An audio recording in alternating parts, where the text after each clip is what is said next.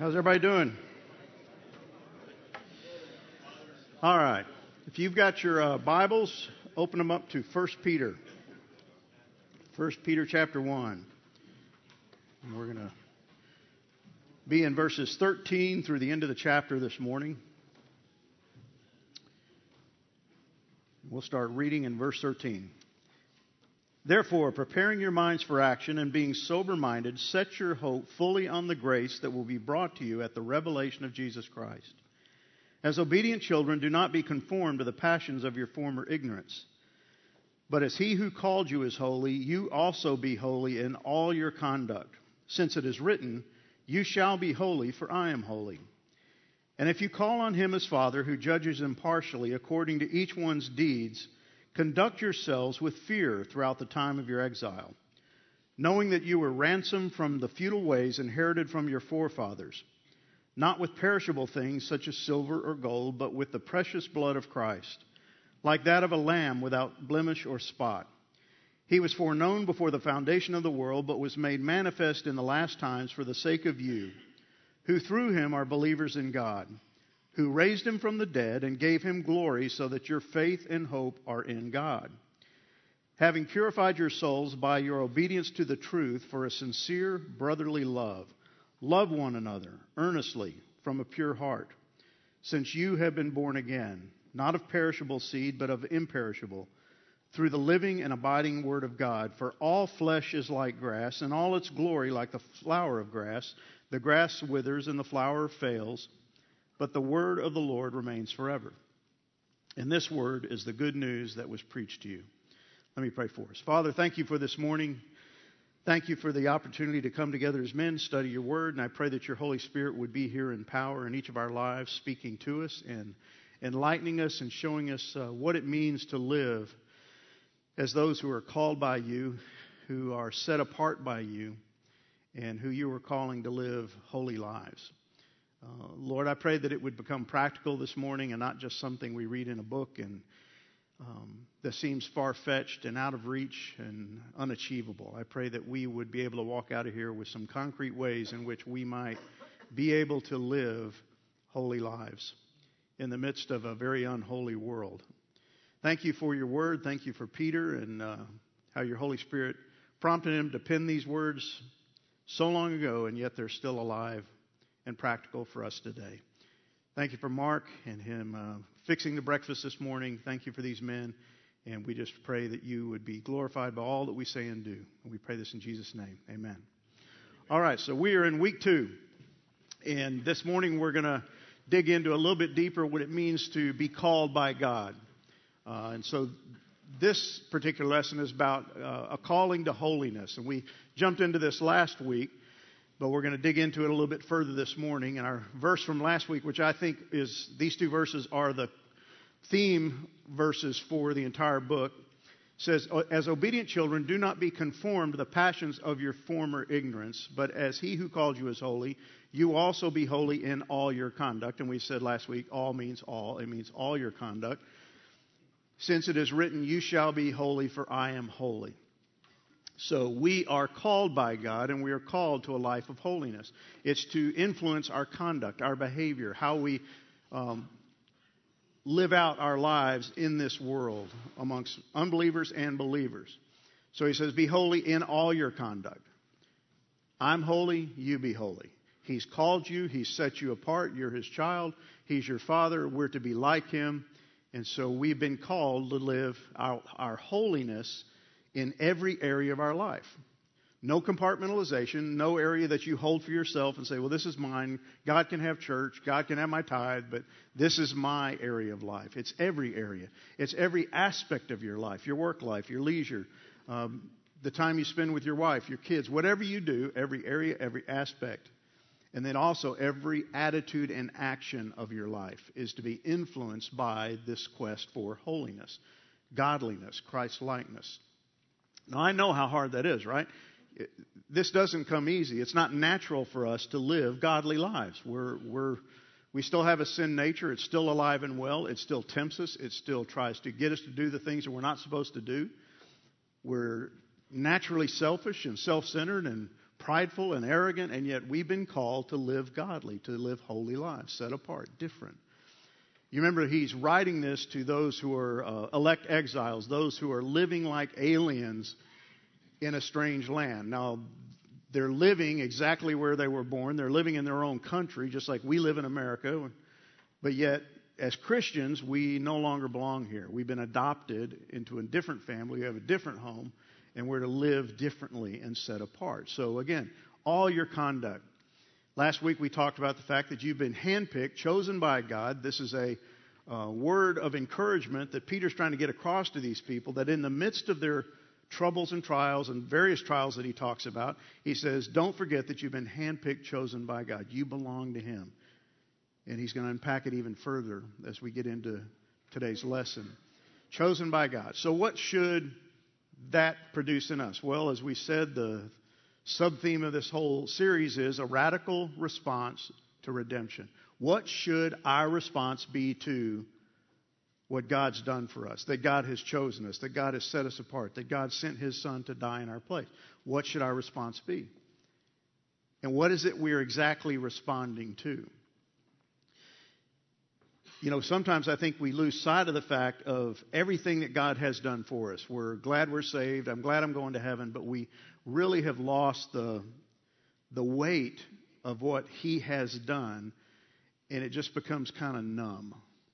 The very fact that He did send His Son, that we were dead in our trespasses and sin, that we couldn't do anything about it, that we were condemned to hell, that we couldn't fix our problem, and He fixed it for us, and we take it for granted. And so it's important for us to understand that Peter wants these people to understand all that God has done for them and all that God has prepared for them, and it should produce within them, in their current context, a joy. He calls it inexpressible joy, um, hope.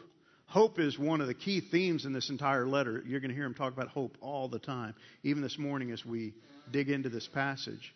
We should have hope. Of all people on earth, we should have hope. So I want to go back and I want to look at the verses we studied last week, and I want to dig into it a little bit deeper because here's what we should be responding to. Here, here's what He has done for us that should make us respond in a radical way. First of all, that we've been born again to a living hope. There's that word, hope. He has done something for us, and it's because of Jesus' resurrection from the dead. You know, there's there's a guy in our ministry. He comes uh, every week, and uh, he's not a believer and he admits it. He's a very intelligent guy, uh, and um, he loves this church. He loves Ted. He loves the men's ministry. He comes every Sunday. He comes every Thursday, but he's not a believer. He'll freely admit it. He admits it to his table. Everybody at his table knows. They berate him every week about, you know, when are you going to wake up, smell the coffee, accept Christ? And he just, you know, I'm not quite ready. And I had him in my office, and we sat down and talked. And I said, What is keeping you from accepting Christ? And he said, The resurrection. He said, I just can't. I, I think I, I, think I can believe in miracles. I think Jesus is the Son of God. I think he. I, I don't have any trouble with a virgin birth.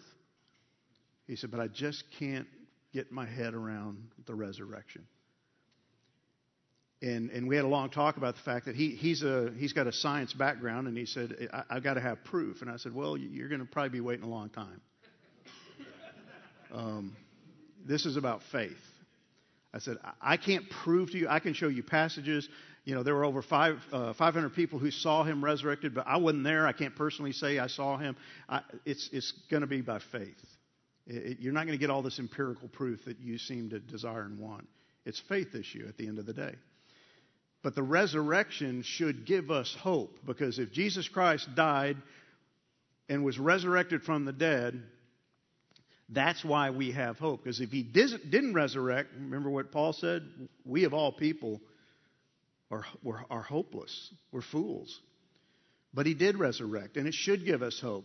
Over in Romans 6, Paul says this We were buried, therefore, with him by baptism into death, in order that just as Christ was raised from the dead, by the glory of the Father, through the power of the Holy Spirit, we too might walk in newness of life. How can we pull off this thing called holiness? It's because Jesus Christ was raised from the dead. He raised from the dead. He ascended on high. And when he ascended on high, who did he send? He sent the Holy Spirit. So you and I have the Holy Spirit, the very power of God living within us, the power that raised him from the dead now lives in you and me. So there's no excuse for us to say, I, man, I just can't pull this off. This is it's too hard. Well, you can't in your flesh. You can't do it in your own strength, but you can do it in the power of the Spirit. The resurrection is huge. He goes on in chapter 8 of Romans The Spirit of God who raised Jesus from the dead lives in you. And if you're, if you're anything like me, which you probably don't want to admit, you probably look at yourself in the mirror in the morning and go, man, the, the Holy Spirit left at some point. You know, he's, he's just not there. He is there, but he does get stifled by us. He does get quenched by us, but he's there. He never leaves us. He never vacates the premises, but he's not always in control, right? He says, And just as God raised Christ Jesus from the dead, he will give life to your mortal bodies by the same Spirit living within you. There is a day coming, and when he talks about hope in these verses, he's talking about hope in the future, hope for eternity, not just hope for this life. And if our hope is totally focused on this life, we miss the point. And, and, I think too often you and I focus on this world and this life, and we want all the answers to our prayers in this life, and we want all our joy in this life, and it doesn't always come, and we get frustrated, and we feel like God doesn't love us. God's not for us, God's against us. But it's a living hope, and it's a hope that's future based, future focused. He goes on and says in verse 4 to an inheritance that is imperishable, undefiled, unfading, kept where? In heaven now, we can be like the prodigal son who demanded his inheritance now. You know, his, his dad's not even dead yet. And he walks up to his dad and says, you know, hey, I want my inheritance. I want it now. I know you're still alive. I don't want to wait for you to die. Just give it to me now. And his father gave it to him. And he, what? He squandered it. He wasted it. Our inheritance is imperishable, undefiled, unfading. Those three words just simply tell you and I it's not an inheritance that we get in this world. Because everything in this world that I can see is what? Perishable, defiled, and fading, including the body in which you exist. Some of ours are fading faster than others. But this inheritance is in heaven. So where's our hope? Our hope is in heaven. Our hope is in an inheritance that's not yet received. Now, we've inherited a lot as believers, and we do get a lot of the benefit of being a believer in this life. Jesus promised us what? Abundant life. But our real hope should be what? Looking towards the future. It's future oriented, it's future based, because our salvation is not yet complete. Remember last week we said that at some point, if you came to faith in Christ, you were saved, you're being saved, and there is a day coming when we will be completely saved. We will be glorified. We will see Him and be like Him. That's really what we need to set our sights on. So as you struggle with health issues, you struggle with financial issues, you struggle with relational issues, you got to keep your eyes focused on the fact this will not always be the case. There is a future out there for me. It's a future that many people who don't know Christ, all people who don't know Christ, they don't have that future. That's why death scares them to death. That's why they fear the grave. That's why when they get sick, they lose all hope. But we have hope. Where's our hope? Our hope is future. It's out there in the future. Now, Alan Hull um, recommended to me a new translation of the Bible, which I hadn't heard about. It's called the Passion Translation. And they've only got like six books done right now, but listen to what Romans 8.23 says in this translation. It's, it's kind of a, uh, translation paraphrase, a mix between the message and the New Living Translation, but I, I like how it interprets these verses. Listen what it says. We who have already experienced the first fruits of the Spirit also inwardly groan as we passionately long. Long for what? To experience our full status as God's sons and daughters. Now, here's what I want you to think about, and, and you don't have to admit this to anybody at the table. I just want you to admit it to yourself. Do you passionately long to experience your full status as God's sons and daughters?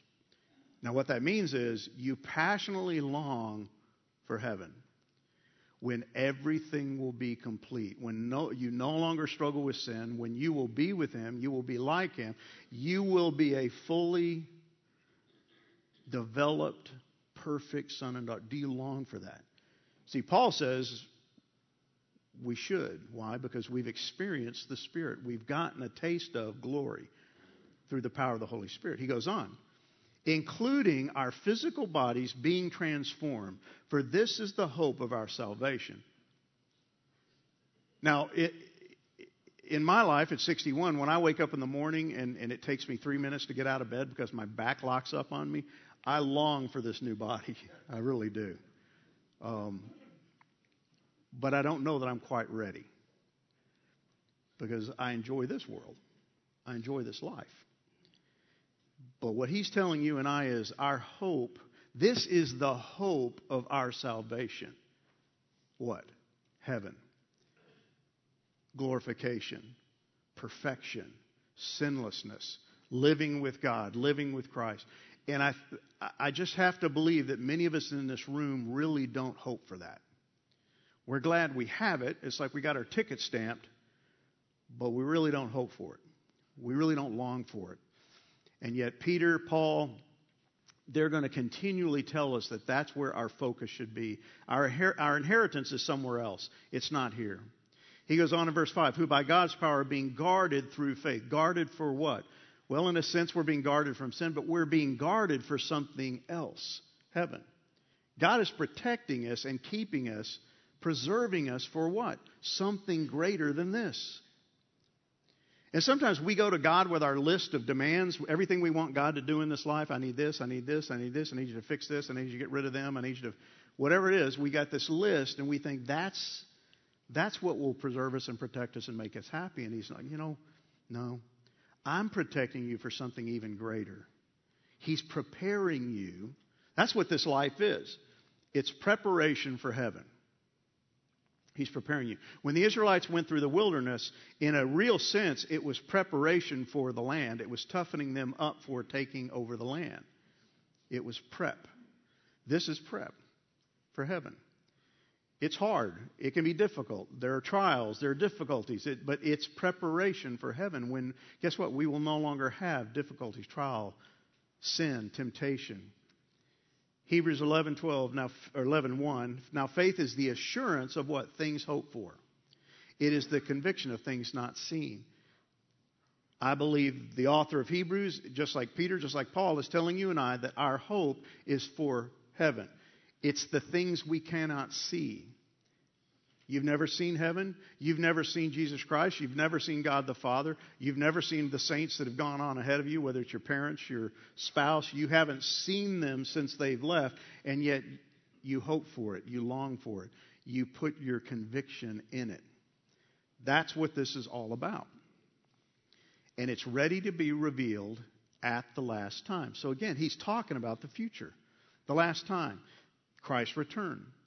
When will all this come about? When Jesus Christ comes and takes his church, the rapture, he comes to get us, he takes us to be with him. That is the last time. That is when we will go to be with him.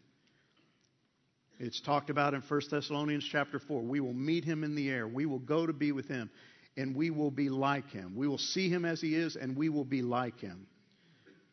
Verse 8 Though you have not seen him, you love him. Though you do not see him, you believe in him. There's a day coming when we will see him. We will be with him. All these stories we've read about Jesus in the Gospels and everything we know about him from the Scriptures will now become real, concrete, flesh and blood. There he is. You get to talk to him. You get to see him. Do you long for that day? Or do you kind of fear that day?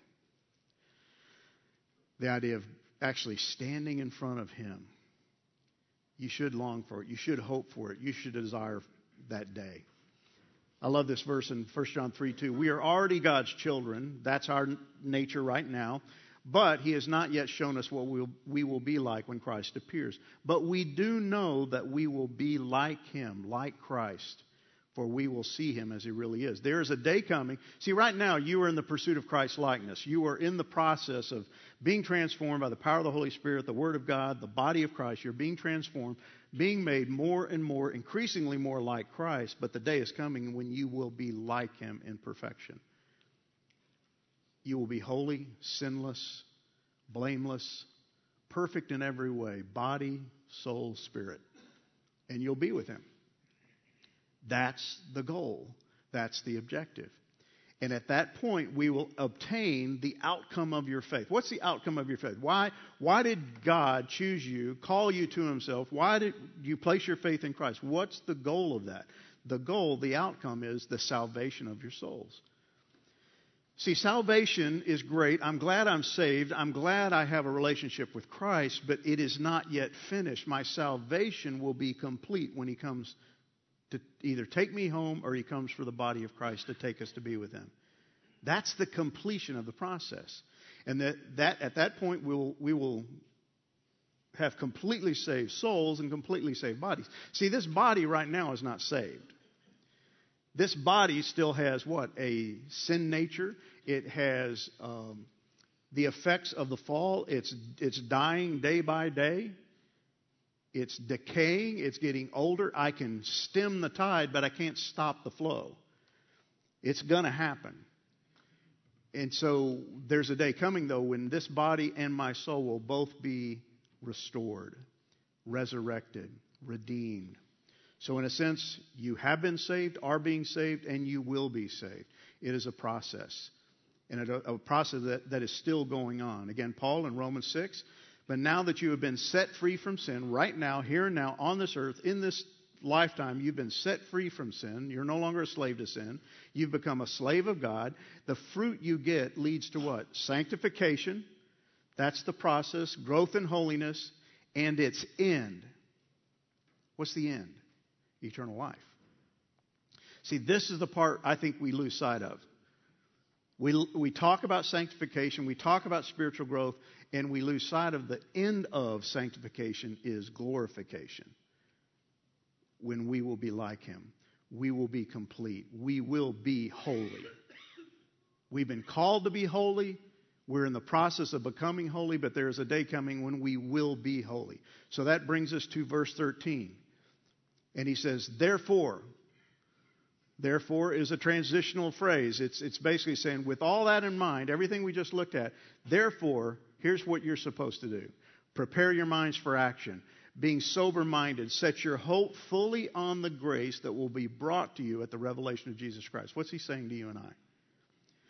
Put your hope where it belongs on the revelation of Jesus Christ, the day he comes to return.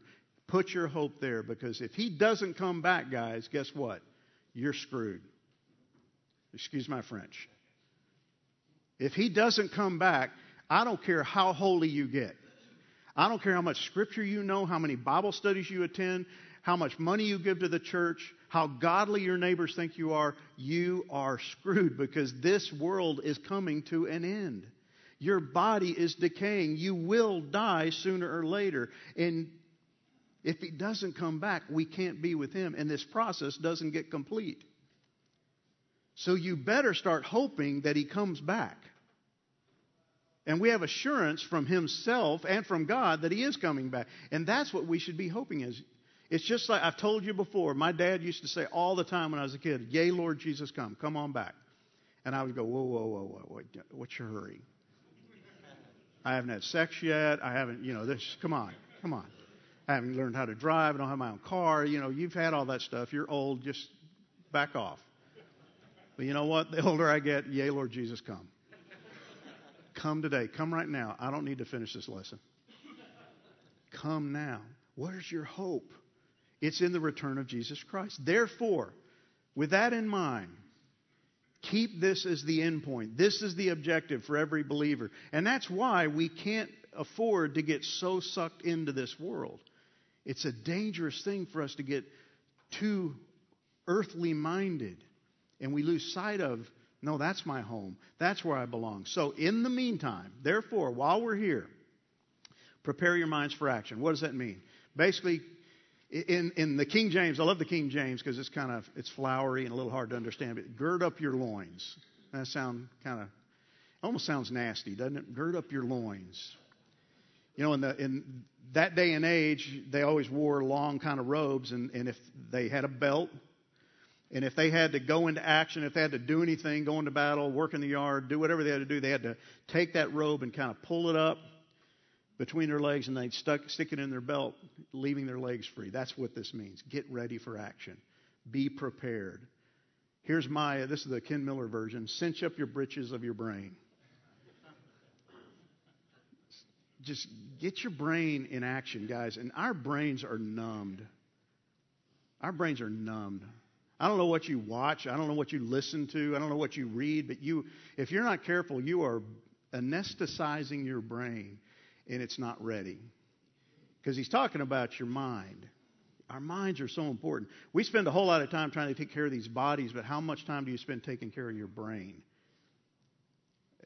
Your mind, how, what you think about. How, how much time do you spend in the scriptures? How many um, books that increase your spiritual mind do you read? This is what he, he wants us to do. And basically, he's saying, get ready to get busy. Get, get busy about the future.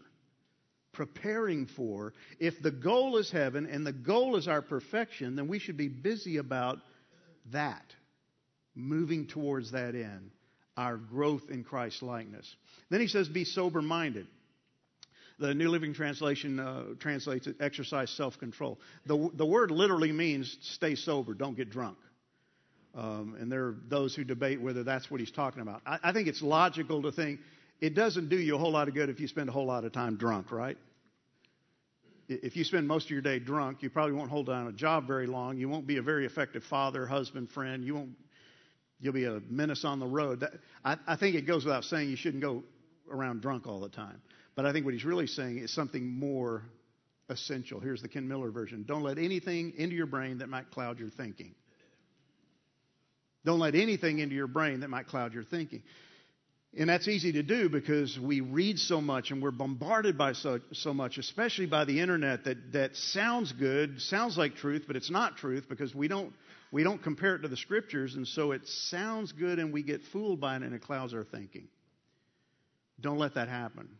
Be sober minded. Be serious minded. Be mentally alert and watchful. Because the enemy is out to get you. This world is out to destroy you, destroy you. You've got to be wary of everything, and it's so subtle sometimes how it comes about. So you've got to think rationally. Is that something I should be doing? Is that something I should be watching? Should I take part in this conversation that's going on right now, would I be better to walk away? You've got to be sober minded, thinking about preparing for the future. So don't be conformed to the passions of your former ignorance. Don't go back to the way you used to be, the New Living Translation. Don't slip back into your old ways of living to satisfy your own desires. Isn't that the daily temptation for every one of us? To go back to what we used to do, to go back to those old vices, those old sins, those things that used to make us feel good, and we go back to that because it just, again, it feels good. The message says, don't lazily slip back into those old grooves of evil, doing just what you feel like doing when you are to be preparing for the future. It, to me, it'd be like if you were uh, on a football team and your team is going to go to the championship game and you've got to stay sober minded. You've got to stay alert. You've got to stay ready. You've got to set your sights on that game and you've got to be in your best shape for that game. You don't go back and go do the old things you used to do eat like you used to eat, drink like you used to drink, not exercise. You, you're going to stay constantly focused on what? That game, that goal, that objective. That's the way we're to live our lives. And this world is going to try to distract you. This world is going to try to deter you. And yet we've got to be prepared. He says, Set your hope fully on the grace that will be brought to you when? At the revelation of Jesus Christ. Set your hope there. That's what you're hoping on. That's what you're longing for. It literally means hope to the end.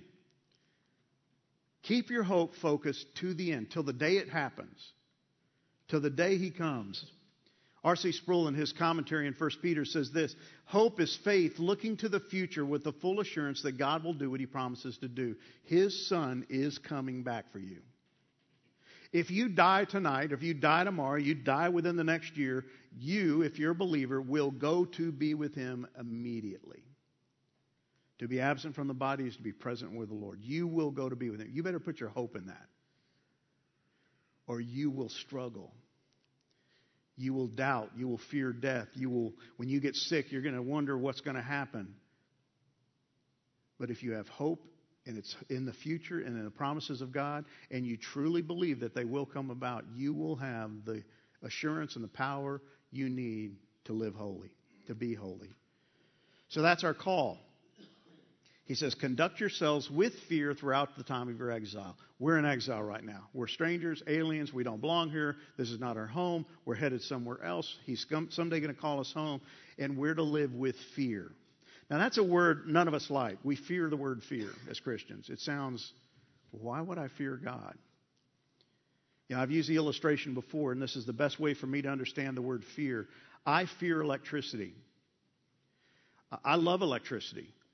Electricity has power. Electricity brings benefits. Electricity powers my home, my washer, dryer. It, it gives me light. It gives me heat, air conditioning in the summer. But I don't screw around with electricity. I'm kind of a handyman, do it yourselfer, and I'll do anything but electricity because I fear it, because I know what it can do to me. I know it could fry me in a second. But you know what? I don't walk around my house running away from wall plugs. Oh, look, there's a wall plug. Oh my gosh, I, honey, would you come plug this in? I can't plug it in. There's a wall plug. There's electricity in there. I don't fear it in that way. I fear it. I don't screw around with it. I know what it can do to me if I don't treat it with respect. That's what this word means.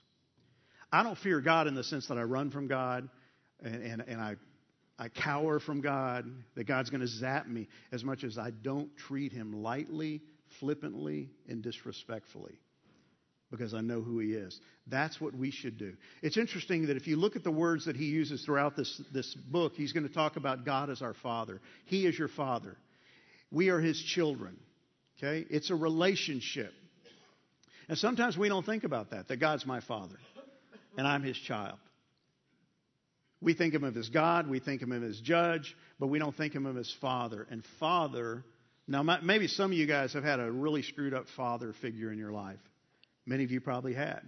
And so that's warped your view of God, but you need to see God as a perfect father figure, one who loves you, cares for you, longs for you, wants what's best for you. He is your father and he loves you.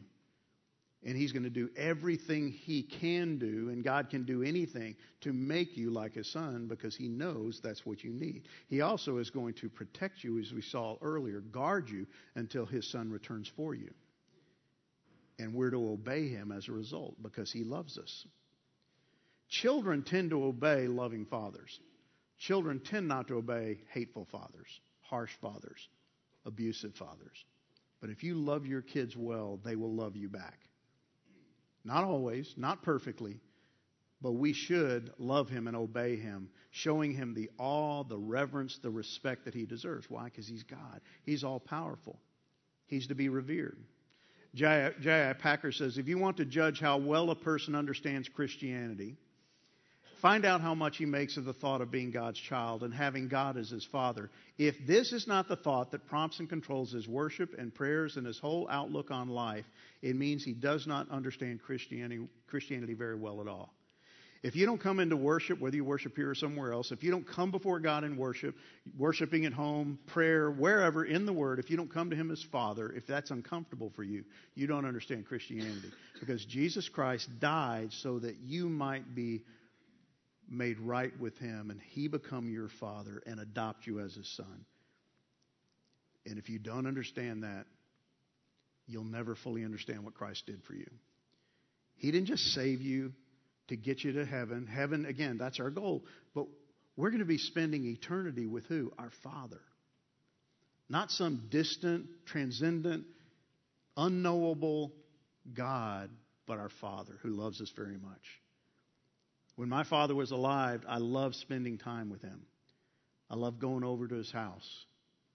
And even as he got older and the dementia was setting in, and I still loved sitting with him, he repeated himself a lot. He would requote the same verses over and over again, and he would preach messages to me over and over again, but I loved being in his presence. That's the feeling we should have with our God. He's our God. We're his children. So I want to end with this three motivating factors to a life of holiness. One is God's holiness. Secondly, God's judgment. And the third is Christ's sacrifice. We're going to go through these quickly. But three things that should motivate you to a life of holiness. So here's the first one God's holiness. Verses 15 and 16. Holiness is who God is, it's his character. It's not something he has to try to be. It's not something he works on being. He is holy. It's not what he does, it's who he is. It's his nature, it's his character.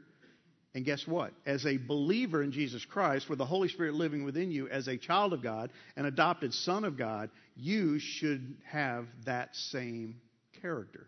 Not in perfection, right? But we're working on it with the help of the Holy Spirit.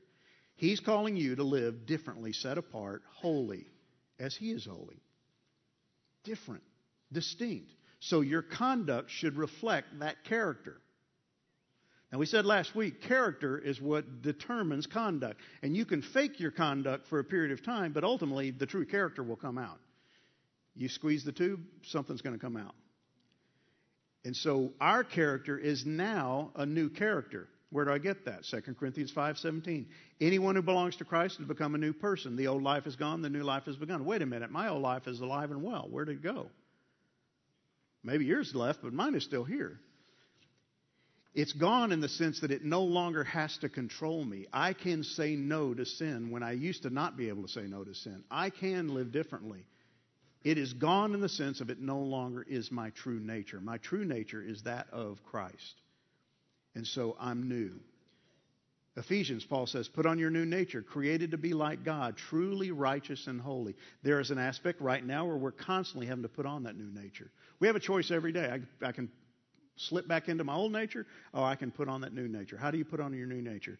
Getting in the Word, prayer, fellowship with other believers. That's how we do it. But we're new. We have a new character, a new nature. So God's holiness should motivate our pursuit of holiness. He's holy. I should want to be holy, different, set apart. How about his judgment? We don't like to think about this, right? I love a God who loves.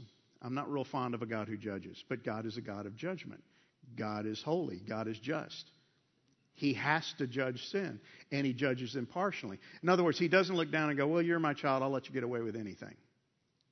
I didn't do that with my kids. They wanted me to, but I didn't. And God doesn't do it with you. He doesn't just look, oh, bless your soul. I know you have a propensity for that. I know that that porn stuff's really hard to say no to, isn't it? You just go right ahead. You're mine anyway. You're going to heaven, so what's it matter? No. God judges. God cares. Never confuse his love with license. Well, God just loves me. I can always get forgiveness. That's a dangerous way to live your life as a Christian. Because even as believers, there is judgment for our sin. There is, we will never be condemned to hell for our sin, but we will f- suffer the consequences in this life. And many of you could stand up and give testimony to the fact that, yeah, it's true. There are consequences to sin. There always are consequences. Don't confuse his love with license. Don't take his grace for granted, and too many of us do. You know, I sin, I forget. He get, I get forgiveness. I, we just move on. It's great. It's a wonderful relationship. When my kids asked forgiveness of me, I forgave them, but I expected them to what? Change. And most certainly, to the best of their ability, don't do it again. But I could tell the difference between true repentance and just remorse. It's amazing how parents get that ability. So when your kid comes and goes, Dad, Dad, I'm sorry, I'm sorry, I'm sorry. I just, Dad, I'm sorry, I'm sorry, I'm sorry, man, I'm so, I'm so sorry. I'll never do it again. I just, Dad, you know, man, I'm sorry. Don't punish me. I'm sorry. I know that's not sincere, right? And I know even if I forgive him, he's going to do it again because he's really not repentant. He's just remorseful. He's sorry he got caught. Don't take his grace for granted. Repent, ask for forgiveness, and you will receive it. He's faithful and just. But he is a judge. 2 Corinthians, our goal is to please him, for we must all stand before Christ to be judged. We will each receive whatever we deserve for the good or evil we have done in this earthly body. There's a day where we will stand before Jesus Christ and we will be judged. Not for sin, not for punishment, any eternal damnation in hell, but we will have everything we've done since we've been believers exposed before the world we will be judged. We're judged in this life, our acts will be judged in the end times. So we need to be motivated by that. I don't want to stand before God embarrassed over my life. I don't want to stand before Him and lay out everything I've done and have it burned and nothing be left over. Think about that. Think that you want to please Him because He's your Father. Thirdly, we should be motivated by Christ's sacrifice, verses 18 and 19. He says, You were ransomed. You were released from captivity. You were captive to sin, slave to sin. You couldn't do anything about it. He sent His Son. He died for you. He liberated you. He set you free. Right? And if you don't think about that, that, hey, I wasn't that bad when He saved me. No, you really were. You were dead to your trespasses and sin. You were captive to the enemy. You were headed to hell, and He sent his son to die for you. He set you free. Again, this is from the Passion Translation, Romans 6. God is pleased with you right here, right now. And you go, man, I don't see how he is. I don't even like me. No, God is pleased with you. For in the past you were servants of sin, but now your obedience is heart deep. Your life is being molded by truth through the teaching you were devoted to. Now you celebrate your freedom from your former master's sin. You've left its bondage, and now God's perfect righteousness holds power over you as his loving servants. You have been set free. And you ought to rejoice in that. And that ought to motivate you to live as one who is set free, not going back into slavery, not going back to your old way of life. And how were we set free? The precious blood of Christ. It wasn't from with gold, silver, cash. Jesus Christ was sent by his Father to die in your place. The sinless one became the sin sacrifice for you and me. He died for you. If that doesn't motivate you guys, I don't know what will. I really don't know what will. And it was planned long before you were ever born that God was going to send his son to die on your behalf. Long before Adam and Eve sinned, God had a plan for the sin that was coming Jesus Christ. He was made manifest in the last times for the sake of you, you. He, was, he came to earth for you. He died for you. He was resurrected for you. He sits at the right hand of the Father interceding for you. He's coming back for you. He raised him from the dead. He gave him glory. Why? So that your faith and hope are in what? God. Not this world, not who the next president is, not in anything other than the fact that God is God, God is in control, God has a plan, God has heaven in store for you, God is going to redeem you, He's going to glorify you, He's going to finish this process, send His Son back, and this whole thing is going to get wrapped up. That's where your hope should lie and it should result in a life of holiness. So we live holy because He is holy and we have His nature. We should live holy because He's just and He must judge our conduct. We must live holy because Christ has set us free from slavery to sin. Those three things should motivate you, drive you, encourage you. So, what do we do with all this? How do we make this practical this morning? Verse 22 and 23. Here's how Peter wraps all this stuff up. He, he gives us the practical solution. You were cleansed from your sins, right? When you obeyed the truth, when you came to faith in Christ, you were immediately cleansed from your sins. So now, now that you're cleansed from your sins, now that you are a son of God, child of God, heir of God, you must show sincere love to each other as brothers and sisters. Love each other deeply with all your heart. Really? That's it? That's the practical part? I don't even like the guys at my table, let alone want to love them. My wife's not that lovable. My kids, I'd rather strangle them. You know, the guy I work with is a jerk. So what does he say? You must show sincere love to each other as brothers and sisters. Love each other deeply with all your heart. For you have been born again, not to a life that will quickly end. Your new life will last forever because it comes from the eternal living Word of God. You've been born again, and here's the practical step that you need to take love. That's a dangerous thing to say to a group of men.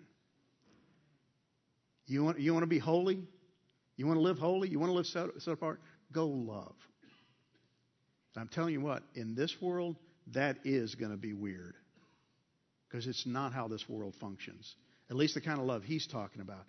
See, to live holy is to live lovingly. I don't know how to put it any more simply than that. You want to be holy? Live lovingly. Live with an attitude of love, even to those who are unlovely. And you know who they are. You may live with them, you may work with them. 1 John 4 7, the Apostle John says, Let us continue to love one another, for love comes from God. Anyone who loves is a child of God and knows God.